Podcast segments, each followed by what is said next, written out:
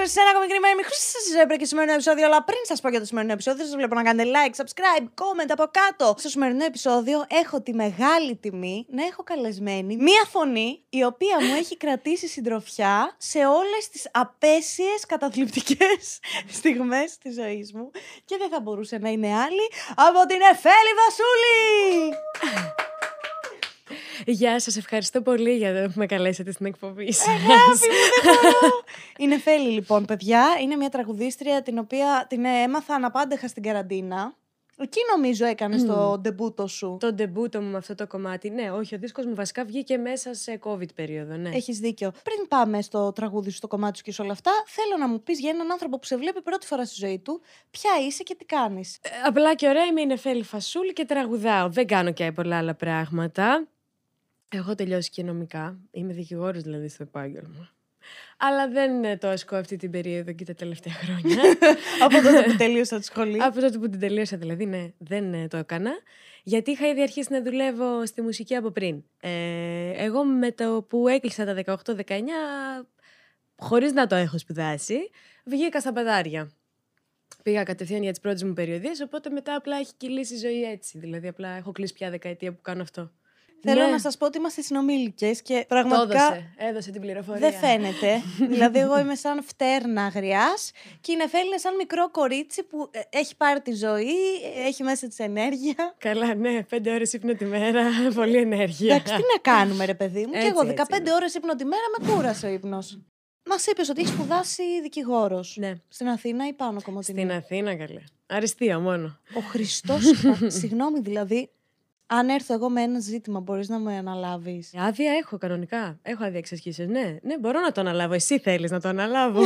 Αυτή είναι η ερώτηση. Θέλω να μου πεις λίγο πώς αποφάσισες να ασχοληθείς με, τη, με το νομικό κομμάτι, ας πούμε. Ε, ήμουν καλή μαθήτρια. Πολύ απλά. Δεν είχα καμία πρεμούρα να το κάνω, για να είμαι ειλικρινής. Άλλο πράγμα ήθελα να κάνω εγώ σαν επάγγελμα, αλλά τότε ήμουν πολύ καλύτερη σε αυτά τα μαθήματα, ε, που ήταν σε αυτή την κατεύθυνση δηλαδή.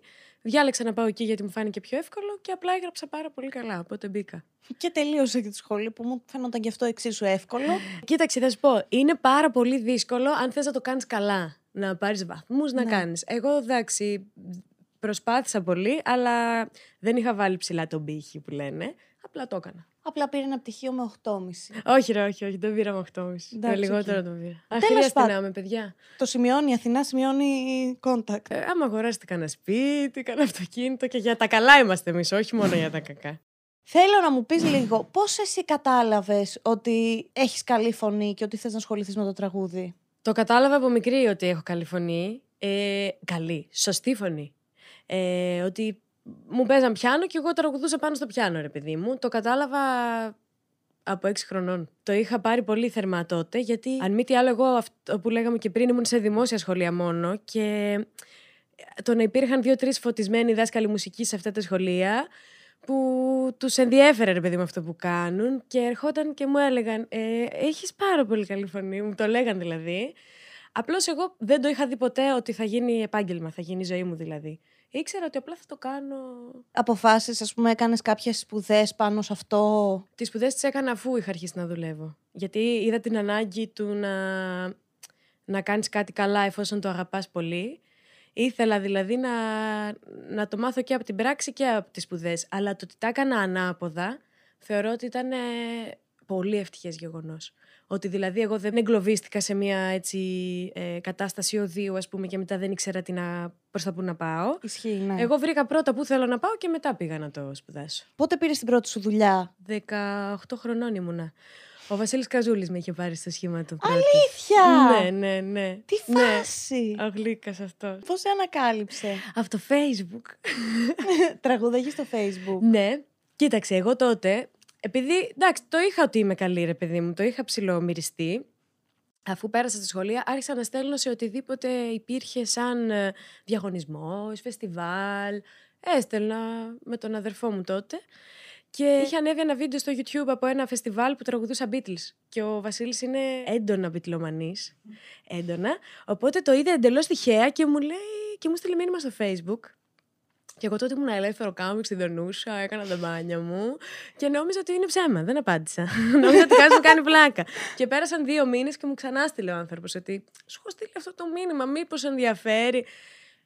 Και λέω, Μωρέ λες. Και όντως τον πήρα και βρεθήκαμε και μου λέει: Θέλω να έρθει στο σχήμα μου και του λέω: Εντάξει. Και αυτό ήταν η αρχή των πάντων. Εσύ το περίμενες, ας πούμε, ότι θα, Όχι. θα πάει έτσι, ή είχε στο μυαλό σου. Πώς το είχες στο μυαλό σου, ότι θα βγεις έξω στους δρόμους και θα τραγουδάζει με μια κιθάρα, ας πούμε, που δεν παίζεις. Ε, που δεν παίζω. Έγινε γνωστό σε όλους. παίζεις γιουκαλίλι. Παίζω γιουκαλίλι, φανταστικό γιουκαλίλι, παιδιά. Ναι. Όχι, τώρα είμαι στο process να μάθω κιθάρα. Εγώ βιολί ε, παίζα, αυτό ήταν το όργανό μου. Παίζεις ακόμη. Ε, όχι πια, αλλά έκανα 12-13 χρόνια σπουδές, δηλαδή έπαιζα μέχρι ένα σημείο. Απλώς είναι ένα πανδύσκολο όργανο και είμαι τεμπέλα, οπότε όχι. Οκ. Ναι. Δεν το φανταζόμουν καθόλου. Δεν υπήρχε κάπου στο πλάνο. Εγώ ήξερα ότι ήθελα πολύ να το κάνω, αλλά δεν είναι ότι φανταζόμουν κάπως τον εαυτό μου ως καλλιτέχνη ή ότι θα πρεσβεύω κάτι ή ότι θα τραγουδάω ένα είδος. Τίποτα. Εγώ αγαπούσα τη μουσική. Τελεία. Ήθελα απλά να τραγουδάω. Πού και πώς. Δεν είχε καθόλου οριοθετηθεί. Απλά οριοθετήθηκε από τη ζωή. Δηλαδή άρχισαν να μου προκύπτουν οι δουλειές μία μετά την άλλη και τις έπαιρνα και κάπως έτσι έγινε. Και βρήκα τώρα κάπως τον εαυτό μου. Μεγάλη. Μεγάλη λέει. Μεγάλη. Μετά από 10 χρόνια, ας πούμε, αισθάνομαι πια ότι είναι πολύ ξεκάθαρο αυτό που θέλω να. Οι πω. γονείς σου, τι έχουν να πούν για όλα αυτά; Γιατί πήρες, ας πούμε. Εντάξει, ήσουν μια πολύ καλή μαθήτρια, πέρασες στη νομική, πήρες το πτυχίο σου. Δεν είχες, ας πούμε, κάποιες, ε, κάποια πίεση από εκεί στο να ακολουθήσεις το κομμάτι της ε, νομικής; Όχι. Δεν είχα. Εντάξει. η- Θα σου πω. Πίεση έχω ακόμα, ακόμα το λέω ακόμα δημόσια, ε, μόνο προς το ότι ε, θα μπορούσα λίγο να το κάνω παράλληλα. Όχι όμως να μην κάνω αυτό που θέλω να κάνω. Ε, ήταν πολύ μουσικόφιλοι άνθρωποι, ευτυχώς, οι γονείς μου, και στηρίξαν το, την επιλογή από την αρχή. Και ακόμα, ας πούμε, όταν γυρίζω το χρόνο πίσω και λέω καλά, όταν τους είπα ότι με πήρε ο Βασίλης Καζούλης στο σχήμα, είχαν παγώσει και η αντίδραση στο ότι το πρώτο μου live, ας πούμε, ήταν στην Καστοριά. Έπρεπε να κάνω ξαφνικά 8 ώρες αυτοκίνητο με έναν άνθρωπο που δεν τον ήξερα κτλ. Και τότε δεν είπαν κάτι. Εγώ περίμενα ότι θα είχαν βα... κάτι, ας πούμε, θα είχαν πει, αλλά δεν είπαν. Στηρίξαν και αυτό του το δίνω. Θυμάμαι να υπάρχουν, ρε παιδί μου, οι δεύτερες σκέψεις, αλλά απ' την άλλη το ότι πήγε να γίνει κάτι καλλιτεχνικό. Μπαμ. Ναι, στηρίχθηκε πολύ. Και τους το δίνω, γιατί και εγώ στη θέση τους μπορεί να μην είχα αντιδράσει καλά. Τώρα, απλώς αυτό που ήθελαν είναι να βλέπουν ότι ασχολούμαι πάντα και με κάτι άλλο. Ότι δεν είναι ότι ξαφνικά έγινα Ναι. ρέμπελος, καλλιτέχνης, ξέρεις αυτά. Που κάνεις παρέ με το Φίβο Δελβοριά και με. Και όλους αυτούς εκεί, ναι. Αλλά τελικά αυτό ακριβώς έγινε. Οπότε έτσι πήγε η ζωή. Δεν το έκανα παράλληλα εν τέλει. Αυτό. Ίσως αυτό να είναι το μοναδικό του παρά, παράπονο. Κοίταξε, θα σου πω, εγώ τα πράγματα τα έχω φιλοσοφήσει πολύ και έχω σκεφτεί τι αξίζει τον κόπο να κάνει. Και επειδή ε, μπήκα πάρα πολύ μέσα στις τέχνες γενικά, αλλά και στο χώρο αυτό, και αποφάσισα ότι θα το κάνω καλά. Δηλαδή θέλω να ξυπνάω το πρωί και να ασχολούμαι με αυτό όλο το 24ωρο. Να μαθαίνω τι βγαίνει, να ακούω καινούριους δίσκους, να βλέπω ταινίες. Σε αυτό βοήθησε πάρα πολύ και ο Φίβος. Που έβλεπα αυτόν τον άνθρωπο και λέω: Παιδιά, αυτή τη ζωή θέλω να κάνω. Βασικά θέλω να μου πεις και για τη σχέση σου με το Φίβο. Εννοείται καλά. Αυτό είναι ένα κεφάλαιο. Ο ολόκληρο. Φίβο Δελβοριά. Αλλά αυτό θέλω να πω ότι κάπως πια θεωρώ ότι και αυτό είναι κάτι που δεν είναι χόμπι, είναι κάτι που είναι τρόπο ζωής και πρέπει να το ακολουθήσει. Εσύ τι ξεκίνησες να ακούς μικρή και σου δημιούργησε την ανάγκη να τραγουδάς; Εγώ άκουγα ότι ακούγαν οι γονείς μου τότε. Τέλειο. Μετά πήρες το δρόμο σου όμως. Πήρα το, από την εφηβεία και μετά πήρα το δρόμο μου. Που εντάξει, τότε ο δρόμος μου ήταν το ραδιόφωνο, δηλαδή είχα το δικό μου ραδιόφωνο, με αποτέλεσμα να διαλέγω εγώ τους σταθμούς που θέλω να ακούσω και αυτό ήταν η επανάστασή μου. Και μετά ότι έκλεβα το MP3 του αδερφού μου του μεγάλου, γιατί έχω δύο, ε, ο οποίος άκουγε πιο πολύ metal, τέτοια πράγματα και ήταν κάτι που δεν το άκουγαν οι γονείς μου. Οπότε είπα ότι και αυτό θα είναι η μουσική μου. Με τους γονείς, ας πούμε, τι άκουγες; Να άκουγα εντάξει πιο πολύ έντεχνο Οκ. τραγούδι, εννοείται Θοδωράκηδες τέτοια, αλλά έντεχνα, πολύ έντεχνα. Ε, πολύ Βασίλη Καζούλη, καταρχήν. Εγώ πήγα εκεί και ήξερα όλη του τη δισκογραφία απ' έξω. Τέλειο. Πολύ Σαββόπουλο, πολύ ε, Θοδωράκη. Φίβο Δελβοριά. Όχι πολύ.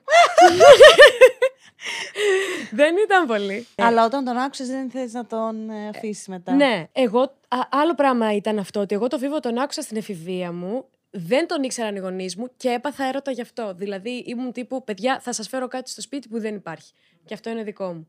Γενικά θεωρώ ότι οτιδήποτε κατέκτησα καλλιτεχνικά ήταν γιατί το ανακάλυψα μόνη μου και η μουσική του Φίβου ήταν μία από αυτές. Τώρα, ας πούμε, τι ακούς, σε τι φάση είσαι; Τώρα ακούω πολύ ethnic μουσική. Προσπαθώ. Μουσική του κόσμου δηλαδή περισσότερο. Εγώ πέρασα πολύ jazz φάση όπως έχεις καταλάβει και είδες και άκουγα πολύ jazz. Όχι ότι δεν ακούω και τώρα, απλώς ε, έχω ρε παιδί μου καταλήξει το γεγονός ότι κάπως όλους αυτούς τους κόσμους κάπου, κάπως πρέπει να τους ενώσω μουσικά και η ethnic μουσική είναι ένα, μια, ένα είδος που τα έχει όλα κάπως. Ναι. Ε, έτσι τουρκικά, λαϊκά, oriental, αυτά μου αρέσουν πολύ. Ναι, όντως έχει ένα ενδιαφέρον γιατί καταλαβαίνεις πράγματα για την κουλτούρα του κάθε πολιτισμού και Ναι. είναι περίεργο. Και είναι ρε λαϊκή μουσική αυτό. Ναι, λαϊκή μουσική με την κανονική έννοια. Με την ρε έννοια παιδί ότι μου. είναι για τον κόσμο, τον πολύ. Ναι. Τον πολύ. Τον κόσμο τέλος πάντων που ταυτίζεται. προλεταριάτο. Με αυτό, το προλεταριάτο. γιατί είμαι και αυτή η τύψη, να λέμε και αυτά. ε, και πήγες και στο Jazz Festival που Πήγα. προκρίθηκες. Προκρίθηκα. Ήτανε υπέροχη εμπειρία, ρε παιδιά. Πέρασα φανταστικά. Ε, είναι ένα φεστιβάλ που τουλάχιστον στη διοργάνωσή του και στην εμπειρία του είναι... Αγάπη, εγώ δεν ήξερα καν ότι γίνεται αυτό το πράγμα και ότι έχει τόσο μεγάλο κοινό. Έπαθα σοκ. Καλά να πούμε ότι οτιδήποτε είναι ανοιχτό στον κόσμο έχει πολλή προσέλευση και είναι πάρα πολύ σημαντικό να γίνονται τέτοια πράγματα, ειδικά Ναι. στην Τεχνόπολη και γενικά στο Δήμο.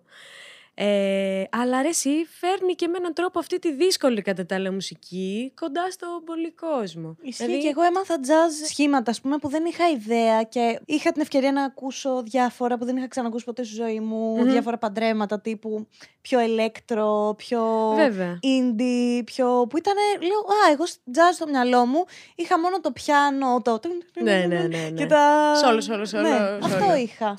Θέλω να μου πεις, γιατί εγώ σε γνώρισα σε μια φάση που είχες γυρίσει μόλις από τη Νέα Υόρκη. Ναι. Θέλω να πεις τι έκανες στη Νέα Υόρκη και τι φάση, ας πούμε. Πήρα μια υποτροφία και πήγα. Μια καλλιτεχνική υποτροφία από, το, από ένα ίδρυμα, από το ίδρυμα Fulbright δηλαδή. Και πήγα εκεί για έξι μήνες. Ε, είναι ε, υποτροφία, αλλά όχι μαθητική, είναι επαγγελματική. Την παίρνεις δηλαδή με βάση το πορτφόλιό σου. Πόσα πράγματα δηλαδή έχεις κάνει σαν δουλειά, ότι αυτή είναι η Και εσύ δουλειά είχες σου. μπόλικο πράγμα. Έχω μπόλικο πράγμα πολύ. Και πήγα εκεί στην ουσία να το εμπλουτίσω και να γυρίσω πίσω αμέσως μετά. Για να είμαι εδώ και να πάρω μια. Αυτό είναι το concept αυτού του προγράμματος. Οκ. Οπότε πήγα έξι μήνες και έζησα τη ζωή μου βασικά, παιδιά. Ήταν ε, υπέροχη εμπειρία. Και γενικά το να πας κάπου και να συστήνεσαι από το μηδέν και σαν άτομο, αλλά ειδικά και στην- καλλιτεχνικά. Ήταν τόσο αναζωογονητικό. Δηλαδή, ίσως καλύτερη φάση της ζωής μου. Και ειδικά στη Νέα Υόρκη. Να σπουδάσεις jazz στη Νέα Υόρκη που υποτίθεται ότι είναι από τα μέρη που ακούγεται πιο πολύ... Ακούγεται, έχει πάρα πολλά μέρη να παίξεις. Αυτό είναι το πιο σπουδαίο πράγμα. Ότι κάθε βράδυ συμβαίνουν εκατοντάδες πράγματα σε σχέση και με αυτή τη μουσική, αλλά γενικά με όλες τις τέχνες. Είχε τα πάντα, ρε. Είναι πάρα πολύ ωραία. Δεν ε, φοβήθηκες λίγο, ρε παιδί μου, να, να πας μόνη σου; Όχι. Στο, στο μυαλό μου δεν φοβήθηκα. Εντάξει, την ώρα που μπήκα στο αεροπλάνο ήμουνα και λίγο τι κάνεις μωρέ; Γιατί όλα όσα μου συνέβαιναν εδώ ήταν ωραία. Δεν Ναι. ήταν ότι δά κιόλας. Έχω βγάλει ένα δίσκο, πηγαίνει σούπερ, αλλά δεν το μετάνιωσα ούτε στιγμή και το συστήνω σε όλους, ειδικά σε αυτή την περίοδο που διανύουμε. Αν έχεις την ευκαιρία, κάντο. Δεν ε, έπαθες ένα τύπου «Α, εγώ τώρα δεν θέλω να φύγω από εδώ όμως». Όχι. Όχι. Δεν το έπαθα ούτε εγώ. Καλά, εντάξει, έχεις στήσει και μια καριέρα εδώ. Δηλαδή, παίζεις, έχεις... Ναι, αλλά η μουσική είναι ένα παγκόσμιο πράγμα. Και αργά και γρήγορα θα καταλάβεις ότι δεν είναι μόνο ντόπιο πράγμα. Απευθύνεται σε όλους τους ανθρώπους και σε όλο τον κόσμο. Δηλαδή και ε- εκεί πηγαίνοντας, πάλι τα τραγούδια μου τα ελληνικά έπαιξα και είχαν ε, φοβερή απήχηση. Η μουσική είναι για όλους δηλαδή. Αλλά και πάλι είναι πάρα πολύ σημαντικό να αλλάζεις παραστάσεις και να δεις για λίγο τι συμβαίνει έξω από το safe zone. Πρέ- πρέπει να ερχόμαστε σε επαφή με αυτό, γιατί μερικές φορές δεν καταλαβαίνεις πόσο χάλια περνάς. Αν δεν φύγεις να δεις λιγάκι τι γίνεται έξω. Αυτό πιστεύω εγώ. Δηλαδή, μερικές φορές έπαθα σοκ με πράγματα που μου φαίνονταν φυσιολογικά εδώ. Ότι παιδιά, τι κάνουμε; Δηλαδή, τι κάνουμε; έχεις ένα παράδειγμα, ας πούμε, να μας φέρεις; Ναι, από τον τρόπο ζωής γενικά εγώ το έπαθα. Ρε, εσύ εκεί πέρα, ε, ε, φεύγοντας από εδώ, έφαγα ένα πράγμα bullying σε στυλ. Καλά, πας εκεί τώρα, θα σε τρελάνει η φασαρία αυτής η πόλης. Η κίνηση, θα πάθεις αμόκ με, τη, με τους ρυθμούς. Παιδιά, δεν έχω συναντήσει χειρότερους ρυθμούς από τους Αθηναϊκούς. Δηλαδή, αυτό το πράγμα που ζούμε εδώ, δεν έχω, δεν έχω βιώσει κάτι πιο αγχωτικό. Πουθενά. Δεν ούτε έχεις εκεί. άλλο τέτοιο πόνο νιώσει; Θεωρώ δηλαδή ότι το τραγούδι είναι 100% μέσα.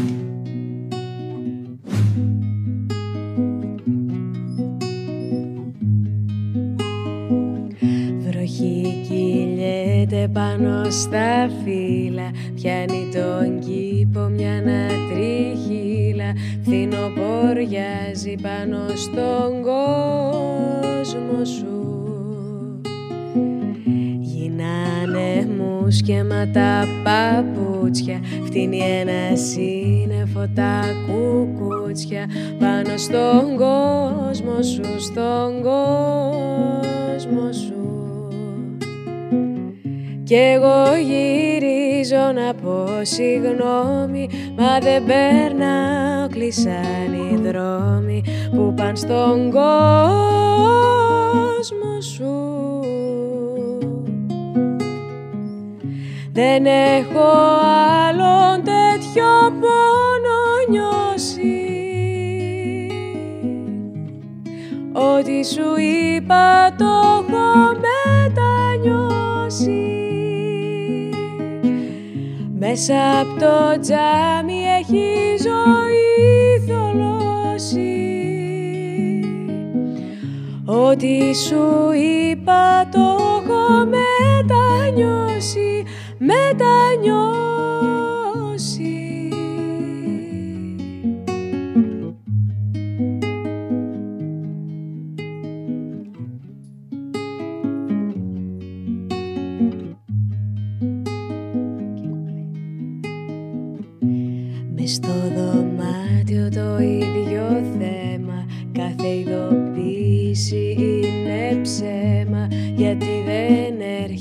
από τον κόσμο σου.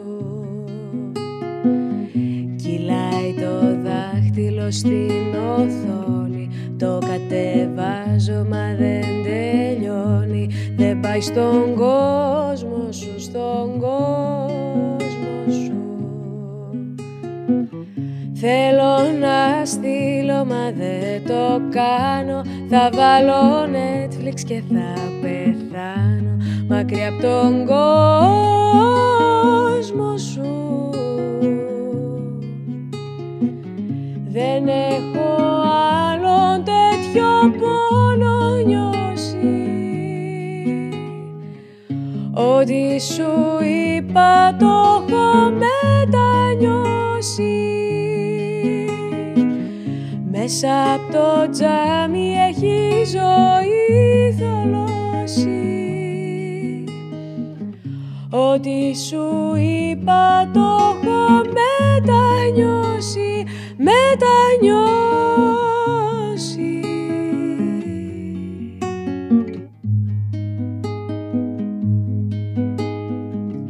Δεν έχω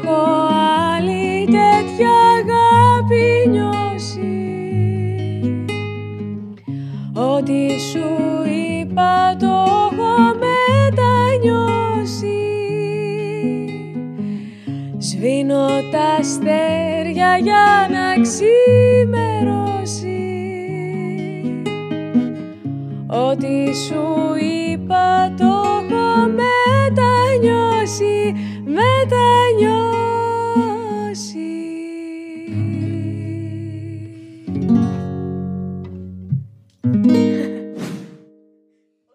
τραγούδι τι φάση. Γιατί το έβαλε στις ζωές μας για να πεθάνουμε; Ο Φίβος, γενικά, να πούμε εδώ, ότι έγραψε έναν ολόκληρο δίσκο για μένα. Και ήταν μια πάρα πολύ ενδιαφέρουσα διαδικασία για το Φίβο, νομίζω, και για μένα. Γιατί πρώτη φορά έγραψε μια ολόκληρη δουλειά από την αρχή μέχρι το τέλος για κάποιον. Και επειδή εγώ τραγουδάω και λαϊκά, όπως μπορεί κάποιοι να ξέρουν, είχε δώσει αρκετή έμφαση σε αυτή την πλευρά του δίσκου μέχρι τότε. Και κάποια στιγμή του λέω: Ρε, Φίβο, εγώ αισθάνομαι ότι θέλω να μου γράψεις επίσης ένα τραγούδι που θα το έλεγες κι εσύ. Δηλαδή ένα τραγούδι που, που, θα, που το γράφεις, ρε παιδί μου, όπως το έγραφες οποιοδήποτε άλλο τραγούδι. Και για το Φίβο αυτό είναι μια παιδιά. Τι να σου πω, είναι νομοτελειακό να γράφει τέτοια τραγούδια που είναι τόσο βιωματικά και που θες να βγάλεις την καρδιά σου και να τη τραγγίξεις Και εκείνη να την την πετάξεις στα ώρα. σκουπίδια. Ναι. Και αυτό ήταν το τελευταίο τραγούδι του δίσκου. Ήταν σε στυλ, εντάξει, θα σου γράψω και ένα τέτοιο. Και έγραψε αυτό το τραγούδι. Εκτό άνθρωπος αυτός ο τύπος πια. Ε, τι- δεν είναι απλά φρικτός. Πιάνει όλο τον παλμό όλων των ανθρώπων και όλης της στιγμής, της κατάστασης του χρόνου. Δηλαδή είναι, είναι απίστευτος παρατηρητής. Θέλω να μου πεις λίγο για τη, γνωρι... για τη γνωριμία σου με το Φοίβο. Είσαι με τον Καζούλη, σταματάει σε κάποια φάση αυτή τη συνεργασία. Ναι, ε, δύο χρόνια Οκ. παίξαμε και μετά ε, ήταν... ε, είχαμε γνωριστεί με το Φοίβο ήδη δηλαδή ε, σε διάφορα κοινά και κάποια στιγμή ο Φίβος έκανε ένα ε, live στην Αγγλικανική Εκκλησία και έψαχνε ένα κορίτσι για φωνητικά. Οπότε με πήρε ένα τηλέφωνο μία μέρα, περπατούσα εγώ στον δρόμο, γυρνούσα από τη δουλειά μου την κανονική, ένα Τι τέτοιο δουλειά; που είχα. Ήμουν ταξιδέτρια. Και με παίρνει τηλέφωνο και μου λέει: ε, ε, Νεφέλη, γεια σου. Νεφέλη, Μήπως... γεια σου, είναι ο Φίβος. Μήπως θα ήθελες να ανέβουμε μαζί τα σκαλιά της Εκκλησίας. Κατευθείαν μπαμ. Και είμαι κάπως. Ε, ναι. και ήταν αυτό για να γίνεται αυτό το live. Και ταιριάξαμε. ναι, κανονικά. Τι άτομο είναι αυτό. Και ταιριάξατε. Ταιριάξαμε τέλεια. Ε, πάρα πολύ. Οι φωνές σας και το vibe σας είναι πολύ κοινό. Κοίταξε, να πούμε την αλήθεια. Εγώ με το Φίβο, ε, ως έφηβη, είχα ψύχωση. Είχα σοβαρή ψύχωση. Δηλαδή, αν με δουν οι μαθητέ μου το σχολείο, θα, θα το Ναι. επιβεβαιώσουν. Ε, άκουγα τα τραγούδια του αιμονικά, οπότε ήταν σαν να τον ήξερα, όπως σας έλεγα και σας πριν, ότι σας, ήταν σαν να σας ξέρω. Ε, τον είδα και παιδιά έτρεμα να δω τι θα δω, ξέρεις πώς θα αφαιρθώ. Και απλά ήταν ε, ή- ήδη ο άνθρωπός μου, ήταν και θα είναι. Για πάντα. Και πήγε τέλεια και δεν θα μπορούσε να μην πάει για πέντε χρόνια. Και θα μπορούσε και να πηγαίνει για πάντα αυτή η συνεργασία. Αν απλά κάποια στιγμή δεν είπαμε ότι ε, τώρα στέκεσαι στα πόδια σου, που μου το είπε ο ίδιος, πήγαινε μπρος. Αλλιώς θα έπαιζα για πάντα μαζί του χωρίς κανένα απολύτω πρόβλημα. Εντάξει, ρε παιδί μου, αλλά και αν προκύψει να παίξει μαζί του, δεν θα. Καλά, εννοείται και ακόμα παίζουμε. Ναι. Απλώς κάποια στιγμή, ρε παιδί μου, είπα και εγώ ότι είναι ωραία αυτά τα τραγούδια να πάνε, γιατί είχαν απήχηση. Ε, ναι. Αλλιώς θα ήταν, σου λέω, ιδανικά. Και είναι και αρκετά συγκινητικό το πώς, ρε παιδί μου, αυτός ο άνθρωπος αποφάσισε να σου δώσει το φως του τέλος πάντων. Το φως που έχει πάνω, να το στρέψει και πάνω σου. Μμμ. Γιατί θυμάμαι όταν είχα δει στην Τεχνόπολη, πρέπει να, σας, είχα- να σε είδα πρώτη φορά live που ήσουν μαζί με το Φίβο. Στο άνιμε. Ναι, Μμ. μου έδειξε ρε παιδί μου ότι πραγματικά θέλει, πιστεύει πάρα πολύ σε σένα και στο ταλέντο σου. Αν μη τι άλλο, δεν ε, πιστεύω ότι έχει πιστέψει κάποιος περισσότερο. Δηλαδή. ε, ε, Ούτε η μάνα μου λέει. ναι, ναι, καλά. Η μάνα μου εννοείται. ε, ναι, όχι, γιατί ο Φίβος έχει. Έχει αποκωδικοποιήσει νομίζω το τι χρειάζεσαι για να στέκεσαι σαν καλλιτέχνης κάπου. Ξέρει όλη τη τέχνη από έξω και ανακατοτά, τα πάντα όλα. Και βλέπει πράγματα στους ανθρώπους που εμείς δεν τα βλέπουμε. Οπότε, ναι, τον εμπιστεύομαι τυφλά. Εσύ τι άλλες δουλειές έχεις κάνει μέσα σε όλα αυτά τα χρόνια, Γιατί όπως κατάλαβα, έχεις περάσει και από την ταξιδεσία. Ναι. Και γενικά η μουσική η αλήθεια είναι ότι δεν μπορεί να σε ζει 24-7. Στα ξεκινήματά σου τουλάχιστον. Ναι, κοίταξε, θα σου πω. Στην αρχή έκανα αυτό. Ήμουν αναταξιδεσία, στο Μέγαρο Μουσικής δούλευα. Έλα ρε. Γενικά ήθελα πάντως, ρε παιδί μου, με έναν Κάπως τρόπο να, να είμαι είσαι. εκεί γύρω. Ήμουνα στο Μέγαρο Μουσικής 6 χρόνια. Όχι λίγα. Δηλαδή από τα 18 μου. Τη μέρα που ήμουνα 18 χρονών και συμπλήρωσα τα, τα γενέθλιά μου, πήγα στα γενέθλιά μου με το βιογραφικό μου στο Μέγαρο Μουσικής και λέω Γεια σας, θέλω να αφήσω ένα βιογραφικό, αν υπάρχει θέση. Και με πήραν μετά από ένα μήνα τηλέφωνο. Και ξεκίνησα κατευθείαν εκεί. Ε, το οποίο εντάξει ήταν δουλειά part-time, αλλά ήταν ιδανική. Δηλαδή βρε, εκτέθηκα σε τόση μουσική και σε τόσο ωραίο θέαμα. Και μετά ήταν ο Βασίλης Καζούλης, οπότε έκανα αυτά τα δύο πάντα συνδυαστικά Οκ. και έβγαινε. Δεν χρειάστηκα να κάνω κάτι άλλο. Σκέψου τη δουλειά στο Μέγαρο, την Έξι άφησα. χρόνια τώρα σε αυτή τη δουλειά έχεις δει και πολλά, ε. Τα πάντα. Όπερες, μπαλέτα. Και γενικά ενώ από κόσμο έχεις δει πολλά. Α, καλά, ναι, ναι. Ναι, του τρελού. το Μέγαρο είναι του τρελού. Δεν είναι μόνο το μέγαρο. Οπότε έχω καταλάβει όποια δουλειά έχει να κάνει με τη συναναστροφή με τον υπόλοιπο κόσμο. Όταν δεν έρχονται να δουν εσένα τουλάχιστον. Θα σου πω, το Μέγαρο έχει και το βάρος ότι άρχισε να δεις κάτι καλό από την αρχή. Δηλαδή, οι άνθρωποι ήταν η μεγάλη τους έξοδος, ε, να φορέσουν τα καλά τους και να έρθουν. Ε, και από μέσα, ξέρεις, πολλές φορές ήταν τόσο περίεργο να τους βλέπεις. Εμείς, ρε παιδί μου, δεν το αντιμετωπίζαμε έτσι και ήταν, ε, δουλεύαμε εκεί κάθε μέρα. Και Ναι. μας είχε φύγει όλο αυτό το πράγμα. Ε, είδα πάρα πολύ κόσμο και πάρα πολύ δουλειά. Αλλά ήταν ευλογία αυτή η δουλειά, ρε, εσύ. Άνοιξε το μυαλό μου, ακόμα δηλαδή, βλέπω πράγματα, συνθέτες, ξέρω εγώ, αυτά, που δεν υπήρχε περίπτωση να τα ήξερα αν δεν δούλευα εκεί. Ισχύει, ναι. Ε, έμαθα πράγματα πολλά. Είναι υπέροχη δουλειά. Όντως ακούγεται υπέροχο. Δεν σου έχει τύχει όμως κάτι κουλό; Τύπου που να το θυμάσαι και να. Το θυμάσαι με γέλιο, βέβαια τώρα. Το πιο δύσκολο από όλα ήταν ένας κύριος που είχε έρθει κάποια στιγμή, ο οποίος ήταν αιμονικός με τις πλαστικές σακούλες, με αποτέλεσμα να βλέπουμε τώρα όπερα που δεν πρέπει να ακούγεται παιδιά κι. και να έχει πλαστικές σακούλες πολλές και να τις βγάζει και να κάνει. τς, τς, τς, τς, σε όλη την παράσταση. Και να πηγαίνουμε Είμαι να του αυτός λέμε, ο σας κύριος». παρακαλώ, σταματήστε. σας παρακαλώ, σταματήστε. Ναι, ναι, ναι. Μετά από πέντε λεπτά. Συγγνώμη. Πώς κάνω εγώ το λαστιχάκι μου τώρα, έτσι. Α, είχε τύπου. ε, ή έτρωγε. Είχε τίκ Όχι, ότι το νομίζω έκανε. αισθάνομαι ότι είχε τίκ. Ναι, ήθελε πάρα πολύ να, να πε- πειράζει μια πλαστική σακούλα την ώρα που δεν ακουγόταν τίποτα Είναι η στο στιγμή χώρο. που δεν πρέπει να πειράξει την Την πλαστική σακούλα, ιδανικά. Ναι. Τέτοιοι άνθρωποι, δηλαδή περίεργες συμπεριφορές είχαμε πολλές τέτοιου τύπου πτώσεις. Πτώσεις είναι το αγαπημένο μου. Πάρα Δηλαδή; πολλές πτώσεις. ε, έχει μάρμαρα το μέγαρο μου που ησυχίζει πολλά. ναι, ναι, πολλές πτώσεις. Α πάμε λίγο στο σήμερα. Μμμ. Ε, με όλη αυτή την κατάσταση που ζούμε γενικότερα, ακούγονται κάθε μέρα και καινούργια απέσια πράγματα. Πόσο αισιόδοξος πιστεύεις ότι πρέπει να είναι κάποιος που είναι καλλιτέχνης στην Ελλάδα του σήμερα; η τέχνη την εποχή της περιγράφει. Είτε είναι καλή είτε είναι κακή. Αναγκαστικά τη, την αντανακλάς ρε παιδί μου, αντανακλάς τον καιρό σου. Οπότε αν μη τι άλλο η φρίκη, αυτή η καθημερινή, τροφοδοτεί, δηλαδή τον ανθρώπινο πόνο θέλεις να επικοινωνήσεις. Οπότε εμένα δεν με πανικοβάλλει το γεγονός ότι ζούμε σα ίσα σε φρίκη. βοηθάει. Ου- Πλάκα Ούτε το κάνω. βλέπω και σαν θετικό. Βλέπω ότι απλά είμαι μέρος του, ρε παιδί μου, και ότι ε, αυτή είναι η ζωή. σω και σε περιόδους ευδαιμονίας, εγώ προσωπικά να ένιωθα και λίγο πιο αδιέξοδο. Ότι ρε παιδί μου, πώς θα ταυτιστεί ένας άνθρωπος μαζί μου, τι θα του πω; Μόνο ότι να βγαίνει έξω και να περνάει καλά, κατάλαβες; Ναι. Ε, εγώ αισθάνομαι ότι ε, ενώνουμε τον κόσμο κάπως σε στιγμές, ας πούμε, τέτοιες κρίσεις, οπότε δεν, αυτό δεν με πανικοβάλλει καθόλου. Καλλιτεχνικά δηλαδή πιστεύω ότι η ζωή οτιδήποτε σου δίνει σε τροφοδοτεί για να το επικοινωνείς κάπως. ναι, ισχύει και τα μεγαλύτερα έργα έχουν βγει μέσα από πόνο και. Ακριβώς, ακριβώς. Ρε εσύ, το ρεμπέτικο πώς βγήκε, δηλαδή όλα αυτά τα είδη, jazz πώς βγήκε; Η τραγούδια της κλαβιάς ήταν, τραγούδια του πόνου, του πολέμου.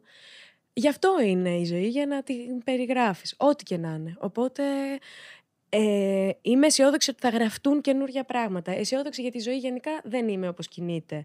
Αλλά ως προς τα καλλιτεχνικά δεν με φοβίζει κάτι. Πιστεύω και ότι η γενιά μας είναι αυτή που τα έχει δει όλο από την άσχημη πλευρά.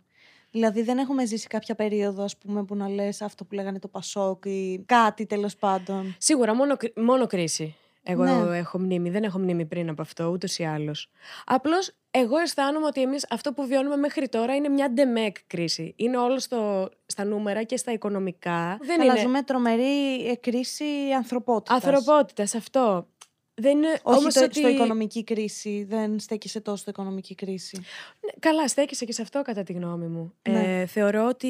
Απλά το ε, είναι τύχη που ζούμε βασικά. Εγώ αυτό καταλαβαίνω. δηλαδή, τι, άστα τα λεφτά. Το θέμα είναι να επιβιώσουμε από τις πλημμύρες, τις φυσικές καταστροφές, τις φωτιές, ή με σε πετάξουν από καράβι, αν θα έχεις να φας την επόμενη μέρα. Εγώ αυτό που πήγα να πω είναι ότι κάπως επειδή αντικειμενικά δεν το παραδέχεται κανείς και γίνονται απλά... Ζούμε σε μια μετριότητα. Κατάλαβα. Ναι. Ότι με έναν τρόπο, ρε παιδί μου, σου λένε και λίγο ότι εντάξει, τυχερό είσαι που δεν ζεις χειρότερα. Ενώ είναι ήδη πάρα πολύ κακά αυτά που ζούμε. Απλά δεν το καταλαβαίνουμε. Έχεις Εγώ δίκιο αυτό, 100%. αυτό εκεί ήθελα να καταλήξω. Όντως. Ε, Ακόμη και η πλημμύρα τώρα στη Θεσσαλία, ας πούμε, παρουσιάζεται ότι εντάξει, παιδιά δεν έγινε κάτι. ναι, ρε παιδί μου, εντάξει, θα μπορούσε να είναι και χειρότερα. Ναι. Αυτό. Πόσο Οπότε χειρότερα; πιστεύω ότι αυτό το ντεμεκ πράγμα και αυτή η μετριότητα προς το παρόν αντανακλάται και στην τέχνη. Δεν έχουμε συνειδητοποιήσει τι μας συμβαίνει και τι έρχεται. Πιστεύω σιγά σιγά θα, θα βγει και εκεί.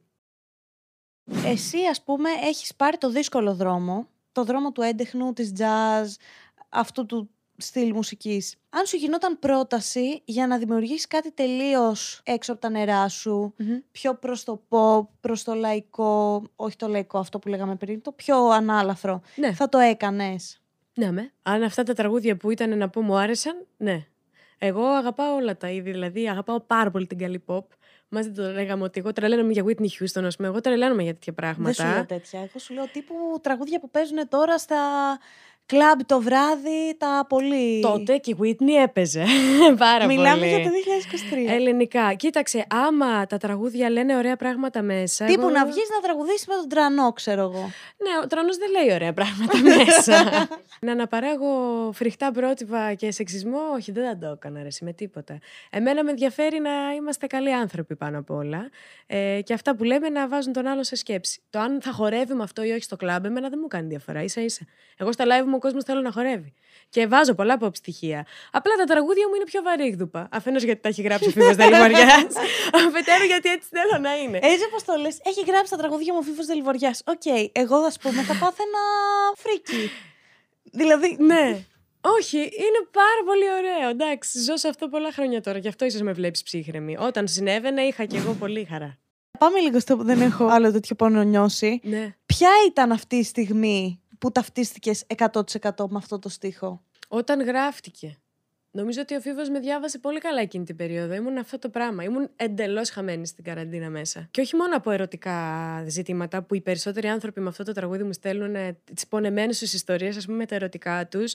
Για μένα είναι γεν- γενικότερα. Πονάω πολύ με ό,τι συμβαίνει γύρω. Ε, θεωρώ ότι γενικά αυτή η υπερευαισθησία που έχουμε και η Καλλιτέχνες. Ναι, με πόναγαν πολύ τα πάντα γύρω μου και ακόμα με πονάνε. Και πολύ συχνά λέω δεν έχω άλλο τέτοιο πόνο νιώσει. Κάθε μέρα και όλο και περισσότερο αυτό.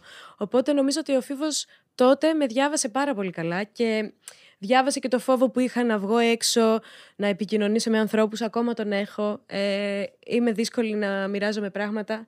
Είμαι λίγο πιο... Έχω ένα τείχος ρε παιδί μου που δεν φεύγει με τίποτα και νομίζω ότι αυτό το πράγμα ο Φίβος το πιάσε 100% τότε. Και ακόμα έτσι είναι δηλαδή. Πες μου έναν καλλιτέχνη με τον οποίο ψοφάς να κάνεις ντουέτο. Με τον Χάρι Styles. Ε, θα- ναι. Καλά, εντάξει, το είπα τώρα έτσι, αλλά μ' αρέσει πολύ η pop που κάνει ο Χάρι Styles. Ναι, Μ' είναι ωραία αρέσει. όντως. Ναι, και θα το έκανα. Με τον Bruno Mars θα ήθελα επίσης να κάνω. Καλά, βέβαια ε, είναι σεξίσταρος από ό,τι έχω καταλάβει. Α, ωραία. Στα, στα κλιπ του. Ξέρεις, κάνει αυτά με τα αυτοκίνητα, γυναίκες λεφτά, τα οποία δεν θα ήθελα καθόλου να είμαι μέρος. Απλώς μου αρέσει πάρα πολύ η μουσική του. Από το φίβο Δελιβοριά στον Bruno Τον Mars. Bruno Mars. Ναι, πήγα κατευθείαν στα μεγάλα. Θέλω να μου πεις ένα τραγούδι που μουρμουράς όταν δεν είσαι καλά και είναι αυτό που μπορεί να σου φτιάξει λίγο τη διάθεση. Ακόμη και χαζό τραγούδι. Α, κάτσε να... Αυτό θέλει πάρα πολύ σκέψη. Ή το πιο χαζό τραγούδι που σου έχει κολλήσει ποτέ και αυτό θα μου έκανε σαν απάντηση. Καλά, το καλοκαιρινό μου, η καλοκαιρινή μου μονή είναι το Κρήτη Κέρκυρα γενιό του Θέμη Ανταματίδη. είναι Θέμης Ανταματίδης. Δεν το ξέρω. Νομίζω είναι. Πώς πάει; Το ξέρει σίγουρα. Ένα που λέει Πες μου σ' αγαπώ για να βγω μια, μια βάρκα θαλασσιά. Ό,τι να είναι. Μου φτιάχνει το κέφι τρομερά αυτό το τραγούδι. Τέλειο. είναι το guilty pleasure μου. Αλλά γενικά έτσι σε πιο σοβαρά πράγματα. Ε, για να μου φτιάξει το Όχι, κέφι. τέλειο. Γιατί πιο σοβαρά; Μια Εντάξει, χαρά αυτό που με το ακούω όταν είμαι καλά. Δηλαδή θα ξυπνήσω και θα πω. Είμαι, νιώθω πολύ ανάλαφρη σήμερα. Ναι. Θα βάλω να ακούσω αυτό. Αν δεν είμαι καλά, ακούω τραγουδοποιούς. Ανθρώπους που λένε πράγματα μέσα στα τραγούδια τους πολλά. Οκ. Όχι δηλαδή pop μουσική. Θα ακούσω. Θα βάλω ρε παιδί μου Κόεν, θα βάλω τέτοια πράγματα. Να μου πουν ιστορίες δηλαδή για να νιώσω καλύτερα. είναι. Βέβαια, οι ιστορίες εμένα με κάνουν να νιώθω χειρότερα, αλλά το καταλαβαίνω αυτό που λες. Ε, κοίτα, ε, Εννοώ ότι χειρότερα, τέλεια νιώθω, αλλά είναι αυτή η κατάθλιψη που σε χαϊδεύει κάπως, κατάλαβες; Ναι, αλλά πρέπει να πιάσεις πάτο για να λυτρωθείς. Και τα κομμάτια αυτά σε βοηθά να πιάσεις πάτο. Δηλαδή, Τέλειο. Εκεί που, ναι, εκεί που δεν είσαι καλά, το ακούς και αυτό, γίνεσαι σμπαράλια και μετά όμως ε, λυτρώνεσαι, καθαρίζεις. Δηλαδή πρέπει να έρθει κάθαρση για να προχωρήσουμε παρακάτω. Έχεις γνωρίσει ποτέ κάποιον καλλιτέχνη για τον οποίο έχεις τελείως διαφορετική εικόνα και μόλις τον γνώρισες, έπεσε στα μάτια σου; Ου. ναι, πολλούς, αλλά δεν θα ήθελα να το πω. Δεν σου πάνω. Α, βέβαια, δε- ναι, ναι. Πού νομίζεις ότι έχεις έρθει; Θες να μου πεις, ας πούμε, ένα παράδειγμα; όχι, όντως, ρε παιδί μου, κάποιον που. Όχι να μου πεις όνομα. Ναι, ναι. Απλά κάποιον που μπορεί να τον είχες πολύ ψηλά και ξαφνικά να τον γνώρισες και να είπες Α. Μεγαλώνοντας, ε, όλοι έχουμε αυτή την εικόνα, ρε παιδί μου, ότι τα είδωλά μας και αυτοί οι άνθρωποι που λατρεύουμε πιο πολύ από όλα είναι και καλοί άνθρωποι. Αλλά όχι, δεν συμβαίνει καθόλου αυτό. Δεν σημαίνει δηλαδή επειδή γράφεις καλά τραγούδια ή αφού γκράζεσαι καλά την κοινωνία, ότι και εσύ σα- στην κοινωνία μέσα έχεις σωστό ρόλο. Και ειδικά μέσα στα καλλιτεχνικά παιδιά παίζουν πάρα πολύ ναρκισισμοί. Το οποίο μου φαίνεται και πολύ φυσιολογικό. Δηλαδή, ε, δεν, δεν βγαίνω ποτέ με το δάχτυλο να πω ότι ο καλλιτέχνης πρέπει να είναι έτσι, πρέπει να είναι αλλιώς. Γιατί μέσα στον αρκισισμό σου, ας πούμε, βρίσκεις πολλές φορές τη δύναμη να πεις ότι εγώ θα γράψω κάτι. Δηλαδή, και θα βγω έξω και θα το πω γιατί είμαι καλός. Ενώ δεν σημαίνει δηλαδή ότι... Ε, Έχεις δίκιο. ναι, ρε, εσύ. Παιδιά, δεν είναι πολύ εύκολο όταν είσαι ταπεινό χαμομηλάκι, ξαφνικά να βρεις τη δύναμη και να βγεις έξω και να πεις: Λοιπόν, τώρα το έχω. Θα βγω σε ένα εκατομμύριο κόσμο να πω την άποψή μου. Ε, οπότε, ναι, πάρα πολύ συχνά συμβαίνει αυτό. Αλλά δεν το κρίνω. Έτσι είναι. Δηλαδή και όπως και σε όλες τις δουλειές, έτσι είναι. Πιστεύεις ότι η προσωπικότητα ενός καλλιτέχνη μπορεί να επισκιάσει το έργο του; Δηλαδή, έχουν, έχουν βγει τόσοι ας πούμε καλλιτέχνες οι οποίοι μπορεί να τους αγαπούσε πολύ ο κοσμος Μμμ. και το έργο τους και ξαφνικά να μάθαμε ότι έχουν κάνει τα έσχη. Ναι. Π.χ. σαν αυτό που μου είπες ότι πιστεύεις ότι ο Μπρούνο Μάρς είναι αρκετά σεξιστής. Μμ.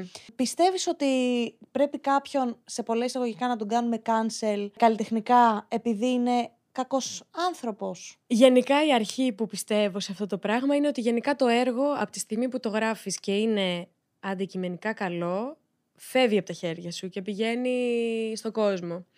Ε, τώρα, αν εσύ όμως αυτό το έργο θες να το ταυτίσεις με το συγκεκριμένο άνθρωπο, ρε παιδί μου, ότι μπορείς να κάνεις cancel τον καλλιτέχνη μπορείς, αλλά το έργο του δεν μπορείς να το κάνεις cancel. Εκτός αν περιλαμβάνει μέσα πράγματα για τα οποία πρέπει να γίνει cancel. Δηλαδή Ναι. να είναι ένα, ένα πράγμα, πράγμα που δεν το θες.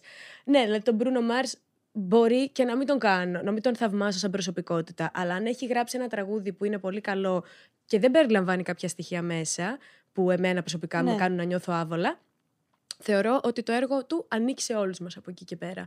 Εμείς προσωπικά, ρε παιδί μου, στον άνθρωπο και σαν καλλιτέχνης, του δίνεις ένα έναυσμα να πάρει το έργο και να σκεφτεί, να το κάνει δικό του, να δει τον εαυτό του εκεί μέσα. Και αυτό κανένα, καμία κακή προσωπικότητα δεν μπορεί να σου το πάρει. Τώρα, αν όμως εσύ προσωπικά είχες ιδωλοποιήσει έναν άνθρωπο και, και πέφτει στα μάτια σου, ναι, έχεις κάθε δικαίωμα να τον κάνεις cancel. Ναι. Αλλά δεν μπορείς να πεις ότι τα τραγούδια του είναι χάλια. Ισχύει, καταλαβαίνω αυτό Αν που θες, μην λες. πας να τον δεις στο live. Αλλά αν εγώ αύριο μεθαύριο πω ένα τραγούδι του, ας πούμε, μετά, μην πεις cancel, μη λες τα τραγούδια αυτά. Γιατί τα τραγούδια είναι έργο που, που μένει και ανήκει σε όλους μας. Δεν ανήκει μόνο στο πνευματικό Ναι, γιατί δημιουργό. αυτό, ας πούμε, ένα παράδειγμα που μου έρχεται στο μυαλό είναι ο Νότι Φακιανάκης. Μμμ. Ο οποίος κάθε φορά που παίζει, ας πούμε, κάπου, μπορεί να ακούσω κάποιον να λέει Γιατί ρε Νότι και είχες τραγουδάρες, ας πούμε. Εντάξει, τραγουδάρες Γιατί- σημαίνουνε. ναι. Μην πας να τον δεις. Ή J.K. Rowling με το Harry Potter. Ναι, ρε παιδί μου, που αυτό έγραψε τα πάλι. Harry Potter που είναι ό,τι καλύτερο και γροθιά στο φασισμό και στο, σε όλες αυτές τις μαλακίες και τελικά η ίδια βγαίνει και κάνει τρανσφοβικά σχόλια. Ναι, ναι, ναι. Δηλαδή, Παρ' όλα αυτά, μπορείς να κάνεις cancel το Harry Potter.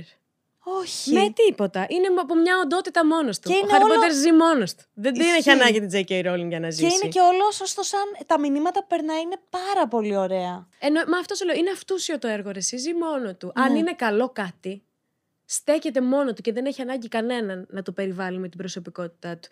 Κάνε cancel στην προσωπικότητα, όχι στο έργο. Οι ταινίες του Woody Allen, ας πούμε, ναι, ρε παιδιά. οι οποίες είναι, κάποιες από αυτές είναι αριστουργήματα ή Ναι. με έναν τρόπο στην εποχή τους επιτέλεσαν ένα ρόλο, ρε παιδί μου, που διαμόρφωσαν ανθρώπους Το- και ναι. προσωπικότητες. Το να μην τις βλέπουμε πουθενά στον κινηματογράφο γιατί κατηγορήθηκε ο Woody Allen για κάτι, μου φαίνεται τρομερά άδικο στο έργο, ρε, εσύ, και στην τέχνη γενικά. Ναι. Αδική στην τέχνη. Και σε Αλλά όλου τους ναι. συντελεστές βασικά, γιατί είναι και οι υπόλοιποι μέσα σε αυτό το έργο. Δεν είναι μόνο ο Woody Allen που το έγραψε και Ναι, το... εσύ. Εγώ πιστεύω ότι η τέχνη ζει μόνη της. Δεν έχει ανάγκη από προσωπικότητες. Τις προσωπικότητες τις κάνουμε cancel. Γενικότερα, εσύ σαν καλλιτέχνηδα λίγο πιο μ, alternative, λίγο πιο έντεχνη, αντιμετωπίζεις κάποια διάκριση από το ελληνικό σύστημα, ας πούμε, του, της μουσικής; Δηλαδή στα ραδιόφωνα, αν υπάρχει κάποιο είδους ρατσισμός, θα έλεγα. Κοίταξε, τα ραδιόφωνα είναι ήδη από μόνα τους διαχωρισμένα στο τι είδος παίζουν. Δηλαδή, ακούς ένα σταθμό παίζει έτσι, ακούς ένα σταθμό παίζει άλλο. Οπότε, οι σταθμοί που παίζουν τέτοια μουσική, με λίγη δυσκολία στην αρχή, αλλά τραγούδια σαν τον κόσμο σου τα έχουν συμπεριλάβει. Νομίζω δηλαδή ότι θα το ακούσεις. Αλλά γενικά και μόνο ότι έχουμε σταθμούς που παίζουν ή ή το ένα ή το Ισχύει, άλλο, ναι. εκεί είναι το λάθος, πιστεύω. Εκεί από μόνοι μας καλου... μπήκαμε σε ένα καλούπι που δεν βγάζει κάπου. Και μετά, δηλαδή μόνοι μας δημιουργούμε δια, διακρίσεις. Και τότε στο Jazz Festival, ας πούμε, από τη σκηνή, εγώ έφαγα πολύ κράξιμο την jazz σκηνή τότε. Ότι τι τα θέλω, πάω και παίρνω τις θέσεις των άλλων ανθρώπων, αφού εγώ παίζω, αφού εγώ είμαι με το Δελιβοριά και έχω δίσκο στα ελληνικά, τι σχέση έχω με τα jazz κτλ. Δηλαδή, από μόνοι μας έχουμε βάλει τα χέρια μας και έχουμε βγάλει τα μάτια μας με τα ίδια. Αυτό πώς το αντιμετώπισες; Στεναχωρήθηκα λίγο. Γιατί δεν το περίμενα τόσο. Τόσο πολύ. Ε, και ήταν και άτομα που τα βλέπω κάθε μέρα, κατάλαβες. Αλλά εντάξει.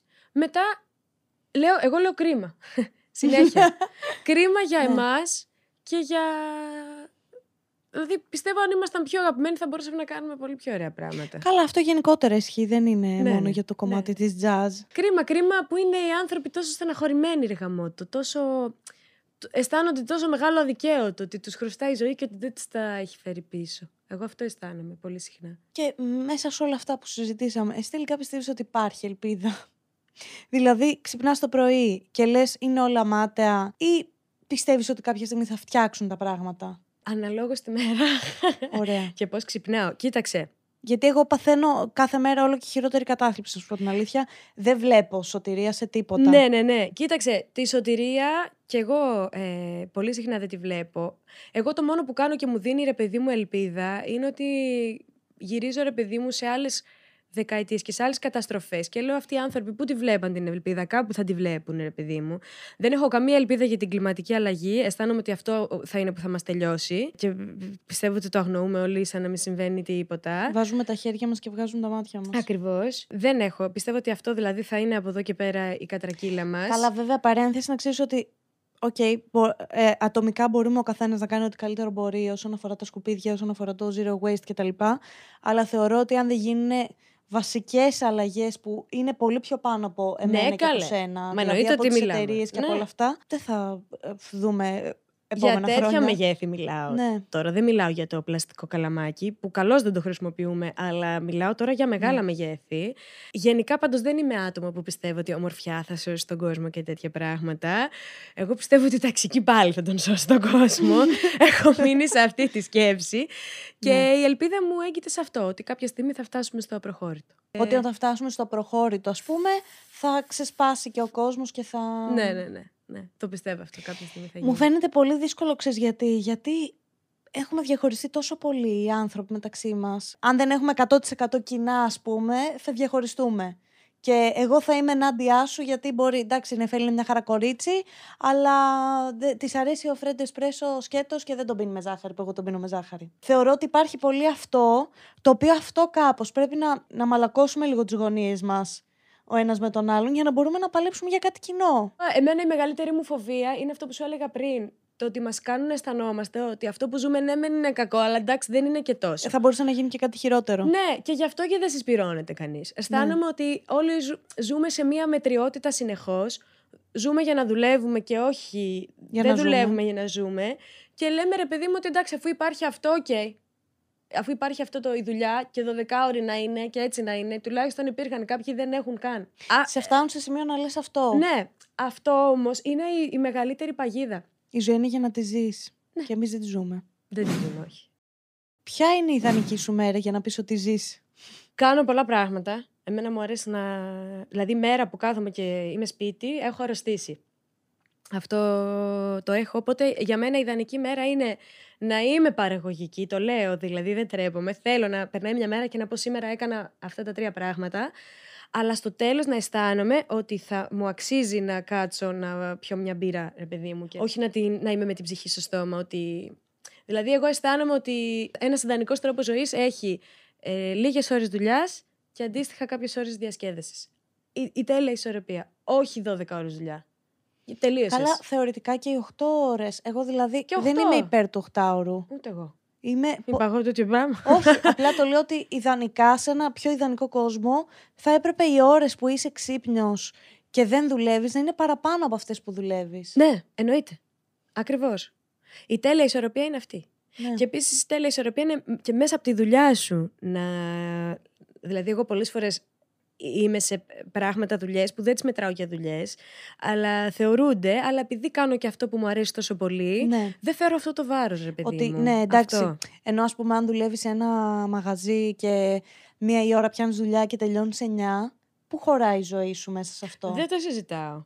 Ε, και πολλές φορές, εμένα η, η τέλεια μέρα είναι όταν έχει κάτι το βράδυ. Και περι... Όχι το βράδυ αργά, αλλά κάπως ρε παιδί μου να ξέρω ότι θα κάνω αυτό, μετά θα κάνω αυτό, γιατί μετά έχω αυτό που μου αρέσει πάρα πολύ και Ναι. θέλω να το κάνω.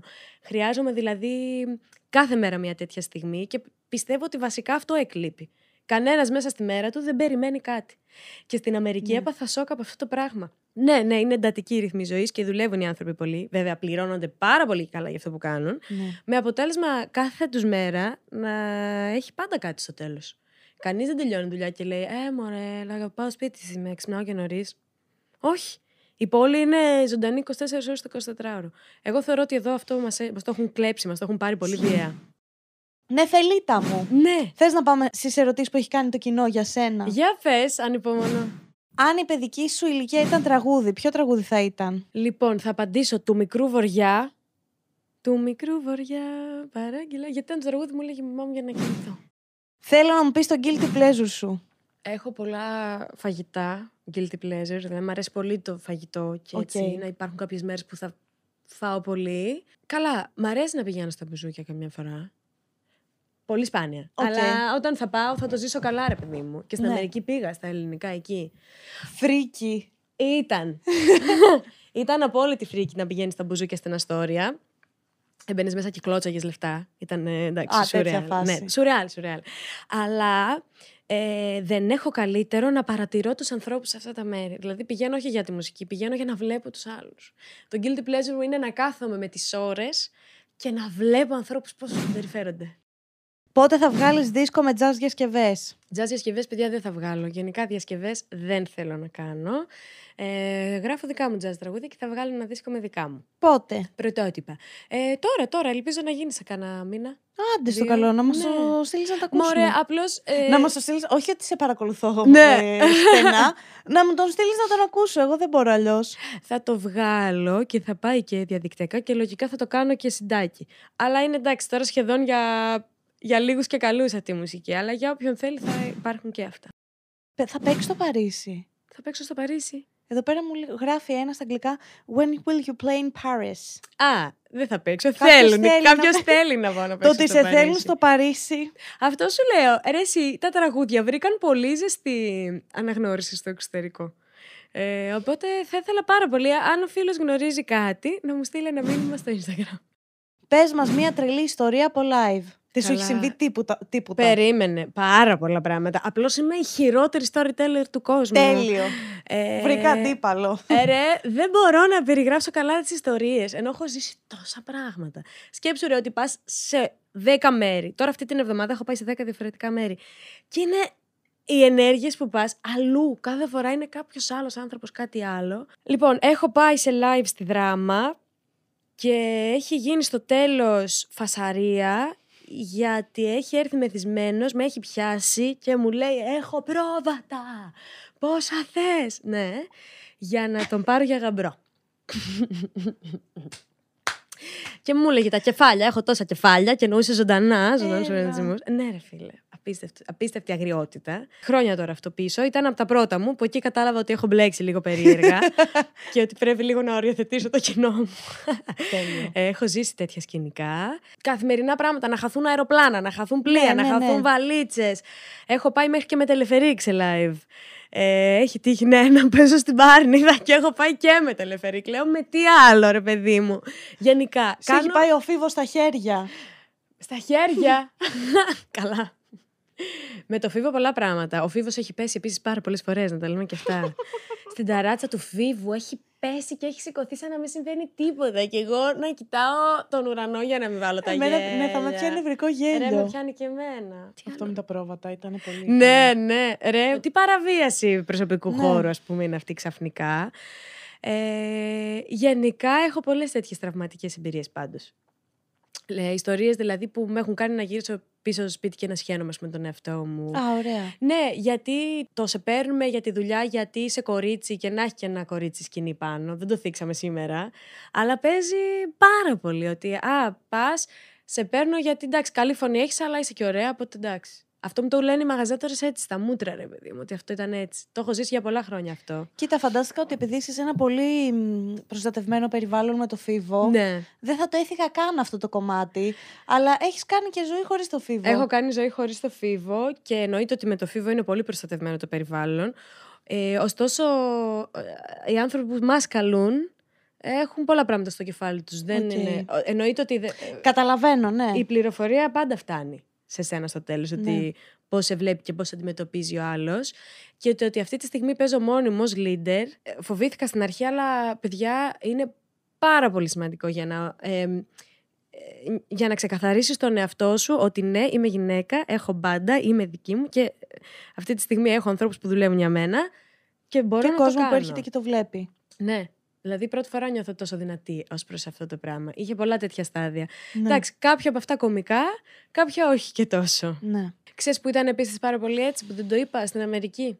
Στην Αμερική πάρα πολλά πράγματα ήταν πολύ μπροστά και λες εντάξει πάω στη Νέα Υόρκη τώρα ε, πιο open πόλη και όντως, όμως στην κουλτούρα του Αμερικανού υπάρχει τόσο σεξισμός όσο δεν, δηλαδή στον Ελλ- πιστεύω στην ελληνική είναι λιγότερο μερικές Σεξιστές, φορές. ε. Ναι, πάρα πολύ. Είναι ε, έντονο παντού το μοντέλο του άντρα, του corporate, ότι δουλεύω σε εταιρεία, βγάζω πάρα πολλά λεφτά και θα σε βγάλω έξω να φάμε. Δηλαδή έρχεται η σερβιτόρα και δίνει το λογαριασμό στον άντρα, ρε. Ναι. Από μόνη της. Ότι εντάξει, τι, εσύ θα πληρώσεις. Γιατί έχεις εσύ λεφτά να πληρώσεις; Ναι, αλλά και να τα βγάζεις. Ότι αυ- ο κανόνας είναι να πληρώσει αυτός. Έχει πάρα πολύ τέτοιο πράγμα και, και στη jazz. Πολύ. Δεν το περιμένεις. Στην jazz το περιμένεις βασικά. Γιατί. Είναι παλιά μουσική. Ναι, και είναι παλιοί και άνθρωποι. είναι- ναι, Είναι παλιά η νοοτροπία. Ότι είμαι ο κουστούμάτος, ναι. βγαίνω και είναι αντρίλα και εντάξει, οι γυναίκες τώρα καταρχήν δεν είναι αφενός τόσο καλή μουσική και αφετέρου. Καλά, αυτό γενικότερα, αυτή η νοοτροπία υπάρχει σε οτιδήποτε έχει να κάνει με κάτι που είναι πολύ περίπλοκο. Γιατί για μένα η jazz είναι περίπλοκη μουσική, ρε είναι. παιδί μου. Πολύ, πολύ, πολύ. Και δύσκολη. Ε, πάντα υπάρχει αυτή η νοοτροπία ότι εντάξει, η γυναίκα τραγουδάει jazz, η γυναίκα γιατρός, η γυναίκα. Παντού. Κατάλαβες. Ναι, ναι, παντού. Σε οτιδήποτε είναι πολύ απαιτητικό. Τέλος πάντων. Αλλά δεν πειράζει και στο Jazz Festival παίξαμε και σχήμα έχουμε φτιάξει και θα παίξουμε και σε όλη την Ελλάδα και τα λοιπά και τα λοιπά. Και μια χαρά. Και μια Όχι, χαρά. Είναι πολύ ωραίο και ελπιδοφόρο όλο αυτό που μου Ναι. περιγράφεις. Σε ευχαριστώ πάρα πολύ που ήσουν εδώ σήμερα μαζί Εγώ μου. ευχαριστώ, πέρασα τέλεια. Και εγώ αλήθεια ανυπομονούσα πάρα πολύ να σε γνωρίσω λίγο πιο βαθιά. Να πάτε να ακολουθήσετε την Εφέλη σε όλα τα social media. Επίσης, Γρήγορα. ανυπομονούμε να σε ξαναδούμε live όπως και δίποτε. Ναι. Ε, και πρέπει να πεις κάτι άκυρο για να κλείσουμε. Έχω πρόβλημα με τα μάτια μου και πιθανόν να φαίνεται και από την κάμερα. Δεν μπορώ να βλέπω πάρα πολύ ώρα στην ευθεία. Βλέπω πλάι. είναι το πιο γελίο πράγμα στον κόσμο, αλλά συνέχεια με βγάζουν βίντεο και οι φίλοι μου. Πάμε σινεμά και όλοι βλέπουν και εγώ βλέπω έτσι. Και το τείχ μου είναι ότι βάζω το χέρι μου στο μάτι μου για να βλέπω καλά. Κάθομαι έτσι. Γιατί ακουμπάω εδώ και κάπως έρχομαι. Και αν μας βλέπει κάποιος οφθαλμίατρος και γνωρίζει αν αυτό είναι κάποιο πρόβλημα που πρέπει να πάω να το κοιτάξω, να μας το πει στα σχόλια, παρακαλώ. Διότι ε, είναι πάρα πολύ περίεργο. Επίσης, έχω το ένα μου πόδι πολύ πιο μικρό από το άλλο.